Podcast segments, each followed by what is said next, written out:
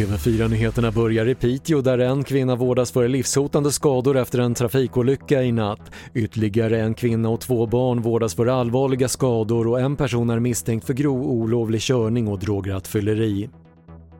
Personer som fyllt 18 år ska få hårdare straff för grova brott. Regeringsförslaget kring den så kallade straffrabatten som innebär att personer under 21 som begått brott döms till lägre straff föreslås träda i kraft 2022 och bedöms kräva 300 nya fängelseplatser. Sverige ses som ett föregångsland som inte stängde skolor och förskolor enligt en undersökning bland barnombudsmän i Europa, rapporterar SR. Barn som fått distansundervisning blir mer isolerade, får svårare att klara skolan och löper större risk att bli utsatta för våld i hemmet.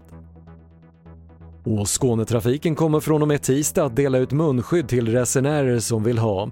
Bolaget som har 50 000 munskydd att dela ut säger att man just nu har gott om dem och vill dela med sig. Det var det senaste från TV4 Nyheterna. Jag heter Patrik Lindström.